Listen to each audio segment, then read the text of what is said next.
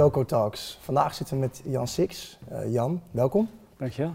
Je zit hier natuurlijk als gerenommeerd kunstexpert, maar ook dat vak heb je moeten leren. Dan ben je kunstgeschiedenis gaan studeren. Waarom Amsterdam? Uh, Amsterdam, omdat ik uh, eerlijkheidshalve een Amsterdammer ben. en dan zou je verwachten dat je weg wil uit Amsterdam, maar ik vind Amsterdam een hele leuke stad. En ik wilde sowieso kunstgeschiedenis studeren. En binnen kunstgeschiedenis specifiek wil ik me bezighouden met Rembrandt. En dat is het ook altijd gebleven. En er was één professor van de Wetering, dat was de grote Rembrandt-kenner. En ik wilde echt les van hem hebben, om te begrijpen hoe je daar verder in kon komen. En Ernst gaf geen les buiten Amsterdam. Dus het was niet, uh, ik kon niet naar Utrecht of naar Groningen en dan hopen dat ik een keer les van hem zou krijgen. Dus ik ben echt in Amsterdam weer ingedoken. Je zei net, ik wilde echt kunst begrijpen. Ja. Uh, wanneer was dat eerste moment dat je dat dacht? Oh, toen ik heel klein was. Uh, ik denk jaar of zeven, acht. Dat ik toen, ik was altijd aan het tekenen en altijd aan het kijken en uh, groeide op met veel kunst. En um, ja, het is een soort taal. sommige mensen hebben dat met muziek, een soort absoluut gehoor. Ik denk dat ik, ik weet niet of het bestaat, maar een soort, het lijkt een beetje op absoluut gezicht zou kunnen hebben. Dus voor mij is visuele heel belangrijk. Oké, okay. maar is wel altijd creatief? Ja, altijd creatief. Oké. Ja. En je hebt gestudeerd in Amsterdam en je bent ook lid geworden. Waarom? Mijn ouders hielden vaak feesten. Die woonden, hè, wij, wij woonden in Amsterdam. Mm -hmm. En uh, waren partijen en dan werden studenten gevraagd om te bedienen of mee te helpen. En die waren eigenlijk altijd lid. En als jong ventje uh, rende ik daar doorheen. En als ik vervelend werd, gingen ze me een beetje ontgroenen. Dus ik kende het hele, het hele concept wel. Mijn ouders waren niet lid. Ja. Dus die, het, het was niet een soort ding vanuit de opvoeding dat dat erbij hoorde. Mijn broertje is ook niet lid geworden. Maar het was altijd wel heel leuk en spannend. En um, ze hebben me als, echt als heel klein ventje nog meegenomen naar de Raamgracht. Dus ja, zo staat hiervoor. Staat, ja. Werd ik op de, op de, uh, wat het, uh, de toog neergezet als een soort mascotte. En op een of andere manier is het allemaal een beetje bij me gebleven. En toen ik lid werd in 1999, toen, uh, toen, was er geen loting. Ja, precies. En ja. hoe was die tijd? Uh, hoe, hoe, was jouw tijd als lid? Nou ja, kijk, als je van buiten Amsterdam hier komt studeren en je bent wel eens uitgegaan naar Amsterdam, dan ken je de stad misschien uh, geografisch een beetje, maar dan ken je eigenlijk niemand. Maar als je hier opgroeit en je hebt je, je zoveelste vriendenkring alweer gehad, en je gaat studeren, ja, dan heb je niet echt, je hoeft niet mensen te kennen. Dus het is, het is een extra. Het is een, een, verlenging van iets. Het is een bonus als het ware. Maar het, is, het was voor mij niet mijn, mijn, uh, mijn basis. Dus mijn week draaide niet om de borrel. Ik ben wel altijd heel erg bezig met de creatieve kant van het, van het koor. En werd dat, wat, hetgeen wat je creëerde, werd dat geapprecieerd? Dat hoopte je altijd wel.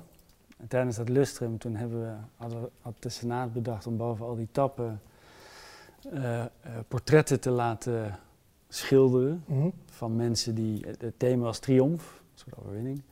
En het waren dan allemaal grote, grote mensen. En ik heb toen gezegd, oh dat doe ik wel, ik ga dat wel schilderen.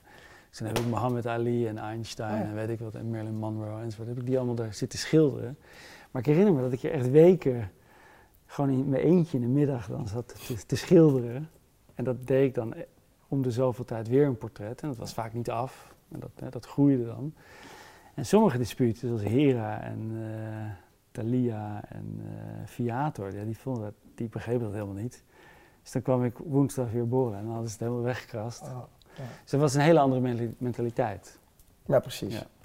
En je gaf het aan dat jij eerder ging werken met een jaargenoten. Um, zoals ik net zei, kunstexpert, uh, kunsthandelaar vooral. Ja. Kun je me vertellen wat je precies doet? Nu? Um, ja. Nou, nu heb ik eigenlijk in zekere zin mijn vak een beetje uh, verzonnen, bedacht. Want kunstgeschiedenis is een studie, maar het leidt niet tot een vak wat beschermd is. Dus je, je, diploma kunstgeschiedenis is leuk, maar dat geeft eigenlijk aan dat je kan nadenken over cultuur of over tijd. Uh, verlengde van dat studeren is bij een veilinghuis werken. Omdat je bij een veilinghuis natuurlijk spullen in handen krijgt en dat je het echt kan zien. En wat meer over de praktische kant van de kunstwereld leert. Uh, dus ik ben dat ook gaan doen. Maar uh, ja, als je. Als Kom je makkelijk binnen? Nou. Bij Sotheby's? Dat, dat zou je denken, maar dat was een baantje als werkstudent om daar te werken, mhm. wat echt verdeeld was onder drie disputen. Dus dat, dat, dat, waren dan wat oudere studenten die dat dan, die ronselden dan andere studenten om daar te mogen werken als bijbaantje. En toevallig in mijn periode zat er net een BTA'ntje. Dus die zei, ik heb nog wel een baantje voor je. Terwijl ik daar als kind al lang rondliep ja. Vanuit mijn familie. Maar die jongen zei, nou dan kan je een beetje bijwerken. En daar heb ik de, de andere kant van het veilen geleerd. Want ik kwam er altijd als, nou, met mijn vader als cliënt mee. En nu opeens moest ik de andere kant zien. En het vond ik heel leuk, maar het probleem is dat je dan niks mocht zeggen. Dus je stond eigenlijk stil in de hoek je waffel te houden. En dan had je een catalogus die je dan mocht laten zien aan een cliënt. En verder, ja, moest een das aan en dat was het. Ja. Dus dat, dat heb ik een tijdje gedaan. Maar ehm, ik vond het heel frustrerend dat je, niet, dat je niet echt onderdeel van dat bedrijf was. Je was gewoon uh, een werkpaard. En ehm, op een gegeven moment merkte ik dat ik toch wel een beetje met klanten ging praten. En dat dat ook steeds leidde tot een soort van moeilijke situatie. Waarbij de, de experts zeiden, hou nou je waffel dicht. En ik dacht, ja, maar ik vind het juist leuk om interactief met die mensen en daar ook wat van te leren en zelf dingen vast te pakken, et, cetera. En toen ben ik gek genoeg uh, een beetje opgemerkt tijdens zo'n kijkdag door een Engelse expert die daar op bezoek was. Vanuit Sotheby's Londen. En die zei, volgens mij moeten we die jongen een keertje op gesprek vragen. Dus toen ben ik een beetje geronseld door Londen. Maar en uh, uiteindelijk heb ik daar een baan gekregen, ben ik in Londen gaan werken. En na vier, vijf jaar daar gewoond te hebben, was ik nog steeds verliefd op het Nederlandse meisje die ik tijdens mijn studententijd leerde kennen. En dacht ik, nu wil ik terug naar, naar Amsterdam. En toen heb ik nog een paar jaar in Amsterdam gewerkt. En toen, toen kwam die crisis, de, dat was de 2008-crisis. En alles viel eigenlijk in elkaar. Het werd geen grote ellende en iedereen werd ontslagen. En Sotheby's besloot ook om de boel eigenlijk uh, om te gooien. En um, toen dacht ik, nou kan ik blijven zitten. En de komende vijf jaar me helemaal uit de naad werken en een soort burn-out krijgen. En dan komt er een hele leuke jonge student die mijn plek overneemt. Dat ga ik niet doen. Dus ik, ik kap ermee. En toen ben ik eigenlijk, uh, zonder dat ik echt wist wat ik deed, ben ik gewoon maar een galerie gestart. Oké. Dus ik heb eigenlijk het, het, het gecreëerd. En wat ik doe is, uh, is heel erg op mezelf alleen werken, alleen ontdekkingen doen. Mijn galerie is een soort van bubbel waar mensen welkom zijn op afspraak. En je hoort nooit iets van me en dan heel af en toe dan knal ik in de media even naar buiten en dan verdwijn ik weer. Ja, want uh, je hebt natuurlijk twee Rembrandts ontdekt de afgelopen jaren. Um, kun je een beetje vertellen hoe dat proces ging? Nou, doe het in je eentje, zei je dus? Ja, je doet het in je eentje. Ja. Ehm, ja, hoe doe je dat? Het is, uh, het is een samenkomst van allerlei factoren, waarbij uiteindelijk geluk natuurlijk heel belangrijk is. Want je had, op dat moment had ik ook op vakantie kunnen zijn en dan gaat het allemaal voorbij. Maar in, dit, in het eerste geval, bij het eerste schilderij, is het doodsimpel dat je een catalogus binnenkrijgt. Die worden opgestuurd vanuit die veilinghuizen. Dit was een, een Duits veilinghuis, een heel klein veilinghuisje die een soort rommelveiling uh, hielden waar allerlei schilderijen in zaten, waaronder dit ene schilderij. En ik opende die catalogus en er stond uh, schilderij afgebeeld en er stond Nederlandse school, dus Nederlandse schule, 17e eeuw vraagteken, oftewel het is allemaal vrij onduidelijk. Ze wisten het zelf ook niet helemaal. En in de beschrijving stond, uh, het heeft iets te maken met de omgeving van Rembrandt. Want daar, daar, daar refereert het aan, maar niet helemaal uitgelegd hoe of wat. En ik keek naar het plaatje en uh, je, je, ziet, je ziet Christus met allerlei vrouwen om zich heen met kinderen. Maar boven die Christus en die eerste groep zitten allemaal kleine figuren. En helemaal bovenaan, een soort torens boven die meuten uit. Een heel jong mannetje die naar beneden staart. Of met zijn lichaam naar beneden kijkt, maar jou recht aankijkt als toeschouwer. En dat gezichtje, dat is het gezicht van Rembrandt. En als je een aantal jaar je verdiept in Rembrandt, dan, dan herken je die persoon, die kop herken je. Maar het was een hele jonge Rembrandt. Dus je kijkt naar een, uh, je kijkt naar, zeg maar een, een, een rockster poster, maar dan van iemand die net begonnen is met zingen. Ja. En het eerste wat ik me afvroeg is, wie zou nou zo'n hele jonge Rembrandt gaan schilderen? behalve hij zelf. Als je een schilderij maakt en je, en je zet jezelf in zo'n scène, helemaal als het een bijbelse scène is, waarbij je zelf natuurlijk nooit aanwezig was, dus het is al een beetje gek om dat te doen. Wie zou dan een Rembrandt erin zetten? En dan een jonge Rembrandt in plaats van een oude Rembrandt die heel bekend is en dus een rockster is. Wie zou nou zo'n onbekende knuppel uit Leiden, die niemand kent, boven in zo'n schilderij zetten? Dat, dat slaat helemaal nergens op. En de enige oplossing die je dan kan verzinnen is, hij doet het zelf. Hij is jong, hij is uh, enthousiast en hoe noem je dat? Uh, eager. wil namaken en schildert zichzelf dan in, in die compositie.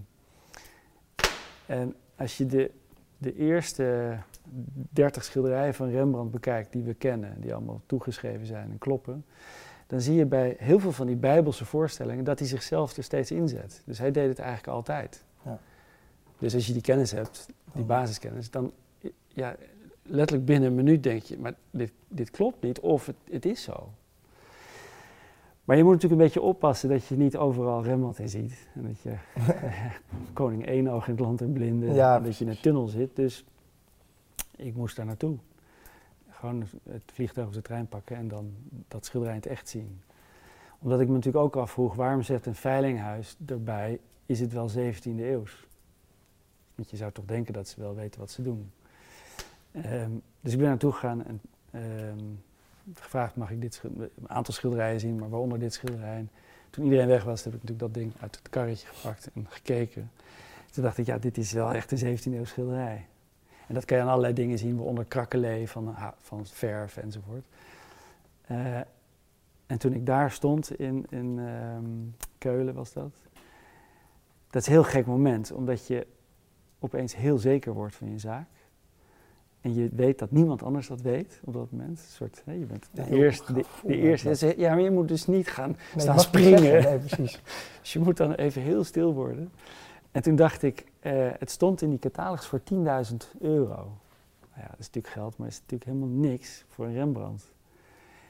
En toen dacht ik, nou, ik zal niet het slimste jongetje van de klas zijn. Dus um, hoe ga ik dit nou doen? En toen heb ik een investeerder gebeld, iemand die ik al heel lang ken en gezegd: Misschien heb ik iets heel bijzonders gevonden, maar dan moet jij het betalen. en dat kan natuurlijk heel duur worden. En toen legde ik het uit. Ik, ik denk dat het Rembrandt is. En die man die dacht, nou, je, je ziet ze vliegen. En uh, heb ik helemaal, helemaal die hele situatie uitgelegd. En uiteindelijk dacht hij, nou, dit zou zomaar, als jij denkt dat het zo is, dan zou het zomaar kunnen. Uh, hoeveel moeten we dan betalen? En toen zei ik, nou, jij moet minimaal een miljoen neerleggen. Of misschien wel 2 miljoen, of misschien wel 5 miljoen. Want je moet de particuliere kopers en de andere handelaar, die moet je er allemaal uitbieden. Dus het wordt heel serieus. En toen zei hij, ja, je moet dan wel vragen aan de grote Rembrandt-expert, die, die leraar waar ik bij wilde studeren, die van de Wetering, wat hij ervan vindt. Dus ik ging op mijn fietsje met een kopietje van dat schilderij en dat detail van dat hoofdje. En ik liet het hem zien en toen, ik weet nog dat, hij, dat ik aan zijn keukentafel zat en dat hij zei, nee, dit is geen Rembrandt. En toen zei ik, en is dit gezicht Rembrandt? Zei hij, nou, ik zie wel wat je bedoelt, maar dat is een soort pastiche, een soort fantasie-idee. Oké. En toen zei ik, oké, en heeft iemand anders je dit laten zien? En toen zei hij, ja, ik heb een plaatje gezien, maar... En hij zei ook verder niet wie. En uh, toen zei ik, nou, dankjewel. En toen fiets ik weg, toen belde ik die investeerder. En zei ik, nou, hij zegt nee. En zei hij, dus we gaan het niet doen. Toen zei ik, jawel. Maar hij, hij begrijpt het niet. Oké. En dan, dat is dat dit zijn die momenten, die decisive momenten. Wat ga je dan doen? Ga je dan achter je droom aan? Ga je eigen wijs zijn? Of niet? En het, ik vertel het nu met een glimlach en dat het makkelijk is. Maar dat schilderij was, en achteraf bleek dat ook, was eigenlijk voor de helft overschilderd. Op een, op een later moment. Dus de helft van het schilderij had hele felle kleuren en dat kon je helemaal niet goed begrijpen. Het leek helemaal niet op Rembrandt. Maar de bovenkant en die figuurtjes bovenaan, vooral met dat zelfportretje, die, die waren heel goed. Dus ik had het idee, ja, hij ziet het misschien niet omdat hij alleen maar naar die overschildering kijkt. Maar dat komt vanzelf goed. Dus een beetje een les, stick to your guns. Als je echt denkt dat iets klopt, dan moet je dat gewoon vasthouden. En toen ehm, nou ja, hebben we afgesproken, oké, dan, dan wel. En ik weet dat ik toen met mijn ex-vrouw op vakantie ging naar Griekenland. En die veiling zou zijn op de dag dat wij terugvlogen. Dus ik kon er ook niet bij zijn. Ik wilde er ook niet bij zijn. En uh, op een gegeven moment was het uh, een uur of drie of zo. En ik dacht, ik ga toch maar eens bellen wat er gebeurd is. Toen belde ik die investeerder en ik zei, en, en, en? en toen viel die even stil en zei hij, well my boy, dat is een Engelse investeerder, it better be by Rembrandt. en toen had hij het gekocht voor, ik gaf uh, 2,2 miljoen of zoiets. Ja, en dan, dan begint het. Want dan heb je een schilderij wat niet in de literatuur staat, wat niet gesigneerd is, waarvan jij denkt dat het Rembrandt is, waar gelukkig wel een gezichtje op staat, maar waarvan de grootste Rembrandt-expert zegt nee, is geen Rembrandt. Dus dat, en we zijn nu zeven jaar aan het restaureren. Want die hele laag die er overheen zit, die moeten we helemaal af. We zijn al zeven jaar bezig. We zijn, we zijn nog steeds bezig. Maar na de eerste vier, vijf maanden kwam deze professor terug en die zei... Ik heb nu de röntgenfoto's bekeken en alle verftesten en alle analyses en je hebt helemaal gelijk. En inmiddels is de schilderij ook al twee keer tentoongesteld ja, precies. en het helemaal goed. Maar... Dat geloof ik graag. Um, nog even dan terug naar het portret van de jonge man. Uh, kun je ons nog meenemen naar dat proces, hoe je die, dat schilderij ontdekt hebt? Ja, de, de tweede ontdekking, de tweede Rembrandt, is in, in, feite zoals die eerste ontdekking. Er komt een catalogus, je ziet het online. En in dit geval was het net iets anders, want uh, dit werd door een Engels veilinghuis genoemd follower of Rembrandt, navolger. En dat betekent juridisch gezien dat de schilder niet Rembrandt is, maar het is iemand die zich heel erg laat beïnvloeden of zijn werk heel erg baseert op het werk van Rembrandt. Ja. En de mode die die jonge man aan heeft in dat portret, dat kan je heel specifiek duiden rond de jaren 1632, 1634. En dat heeft bij een heel, met een heel simpel gegeven te maken dat jonge mensen dragen de laatste mode. Toen en nu ook. Dus hè, eh, als je jong bent, dan wil je om zoveel tijd je, je, je hele garderobe vernieuwen. Uh, en als je wat ouder wordt, dan interesseert je dat allemaal niet zo erg meer. Dus als iemand een jong gezicht heeft, dan zal hij de laatste mode dragen. En kan je ervan uitgaan dat dat het jaar is wanneer het geschilderd is. In 1632 komt Rembrandt in Amsterdam. Dus een portret uit 1632, 33, 34, waar de laatste mode op staat. Dat is geschilderd door Rembrandt, omdat hij nog geen navolgers had. Het duurt namelijk even voordat je navolgers krijgt. Dus, nou, ik begrijp de analyse. Dus het, het, was de meest stomme analyse die je kon maken. Ja. Als ze hadden gezegd kopie van Rembrandt of uh, naar Rembrandt, dus veel later, dan, dan zou het kloppen. Maar follower of is nou net de stomme omschrijving. Ja. Dus in een split second weer dacht ik, ja, dat kan niet. Ja. Dat hebben ze niet goed. En toen ben ik gaan vergelijken en kijk heel erg naar die mode gaan kijken. En naar de technische oplossingen binnen het schilderij. Hoe, ze met diepte, hoe die schilder met diepte werkte en met de, de, zeggen, de uitvoering van het kantwerk, et cetera. En dan krijg je een soort overzicht van uh, argumentatie waarom het wel zo zou kunnen zijn. En dan is het belangrijk dat je ook gaat bewijzen waarom het niet zo zou kunnen zijn. Dus je gaat proberen te bewijzen welke leerlingen dat allemaal geschilderd zouden kunnen hebben.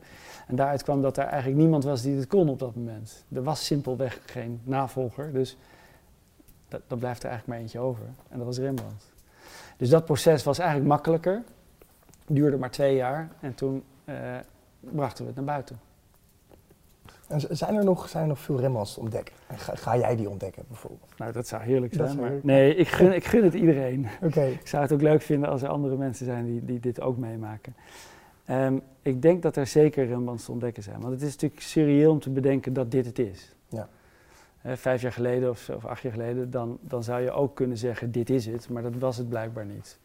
Dus om iets in absolutieve aan te nemen, dat slaat nooit, nooit echt ergens op, omdat je het gewoon niet kan weten.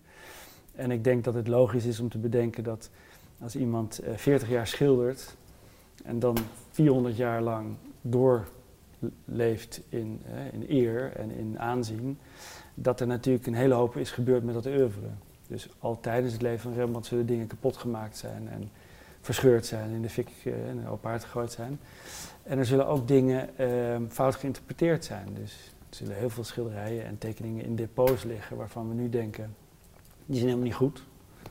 Maar als we dat beter zouden plaatsen in het oeuvre, dat we erachter komen dat die dingen eigenlijk wel goed zijn.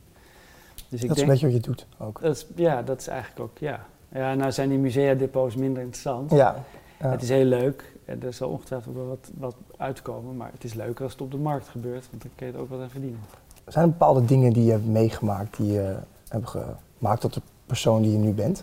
Ja, ik denk, ehm, ik denk dat die, die tijd bij Sotheby's heel belangrijk was om door te krijgen dat je, ehm, dat je altijd maar moet blijven kijken. En dat je nooit moet denken, uh, als er iets in een catalogus staat of als er iets in een, in een, in een, een um, academisch standaardwerk staat, dat dat de waarheid is. Je moet altijd teruggaan naar het object. Dus je moet altijd toch eigenlijk met je handen kijken. En dat is heel ingewikkeld, want als je naar een museum wandelt, dan mag je niet in de buurt komen, moet je stil zijn. Maar dat slaat nergens op. Schilderijen zijn natuurlijk niet gemaakt om niet aan te raken.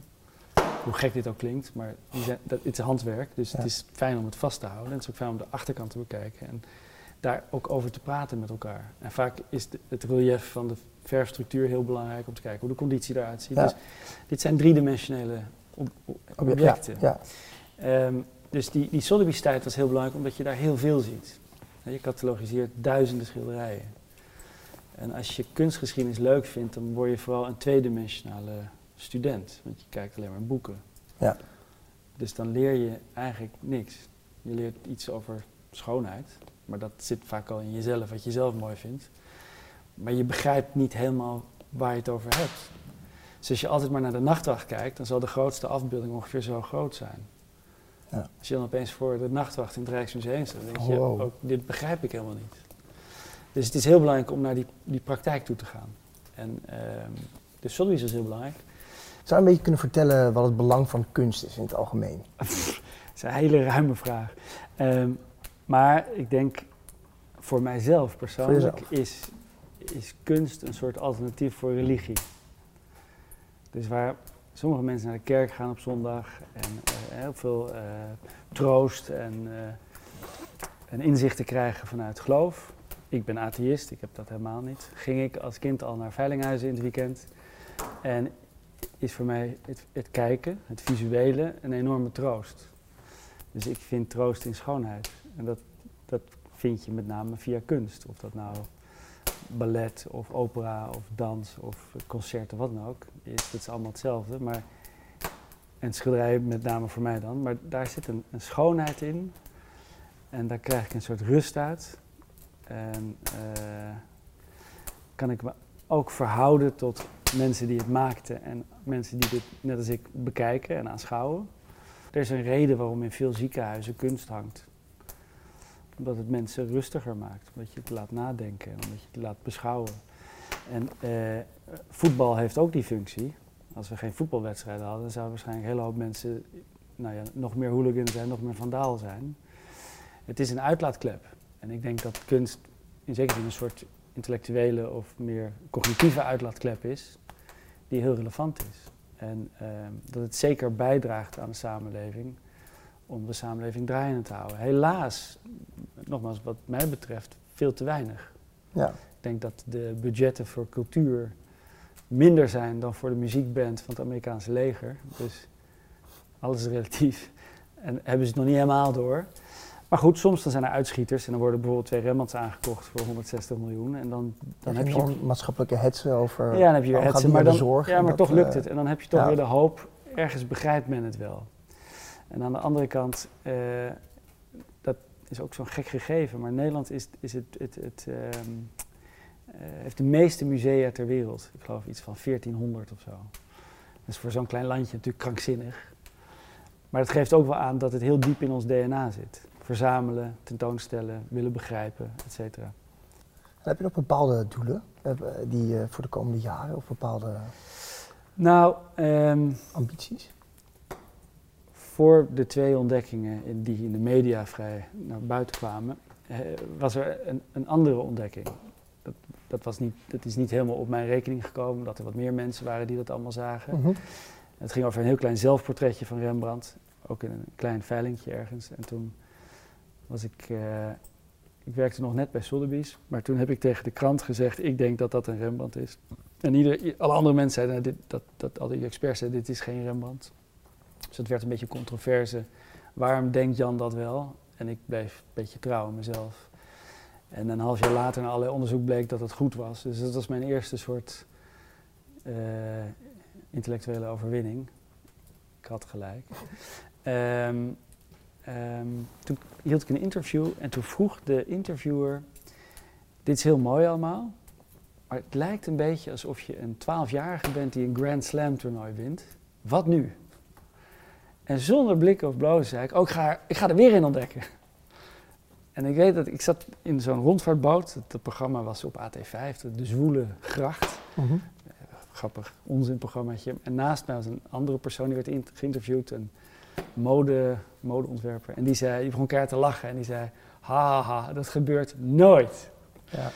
Dus toen die tweede ontdekking in de media kwam, toen belde hij hem op en zei hij, je hebt niet alleen één keer, nu twee keer is het gelukt. Hoe kan dat? Toen zei ik, ja, dat weet ik niet. Je moet je er gewoon niet zo op instellen.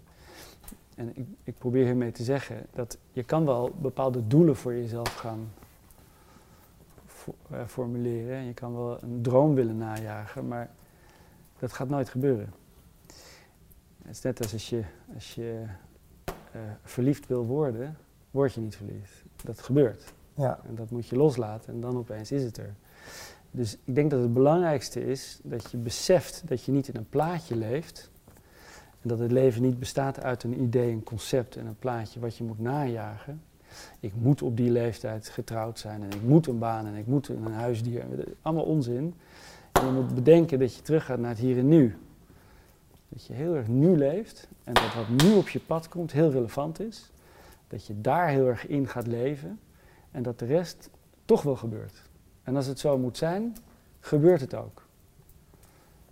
En ik kan het alleen maar achteraf verklaren. Ja. Dat het feit, ik ontdekte die Rembrandts niet omdat ik toevallig er tegenaan wandelde, maar omdat ik natuurlijk twintig jaar obsessief naar Rembrandt aan het kijken was en alles wat er ook maar enigszins mee te maken had, serieus nam. Ja ja, dan is het bijna wel gek dat je pas na twintig jaar iets ontdekt. Maar dat is wel uniek, toch? Die twee ja, in dat opzicht. Ja, het is uniek omdat het niet zo vaak voorkomt. En de, de laatste keer dat Rembrandt ontdekt werd was in 1974, dus dan is het bijna 40 jaar daarvoor. Mhm. Dus dat maakt het uniek. Maar dat is voor de buitenwereld een gegeven, omdat uh, Rembrandt een exclusieve naam is, omdat het niet vaak voorkomt. Maar er zijn ook mensen die 50 jaar zich bezighouden met Rembrandt en nooit een Rembrandt ontdekken. Ja. En die hebben zich dan toch net niet goed genoeg ermee bezig gehouden. Of net niet obsessief uh, bezig geweest. Nou Jan, enorm bedankt voor het interview. Um, ja.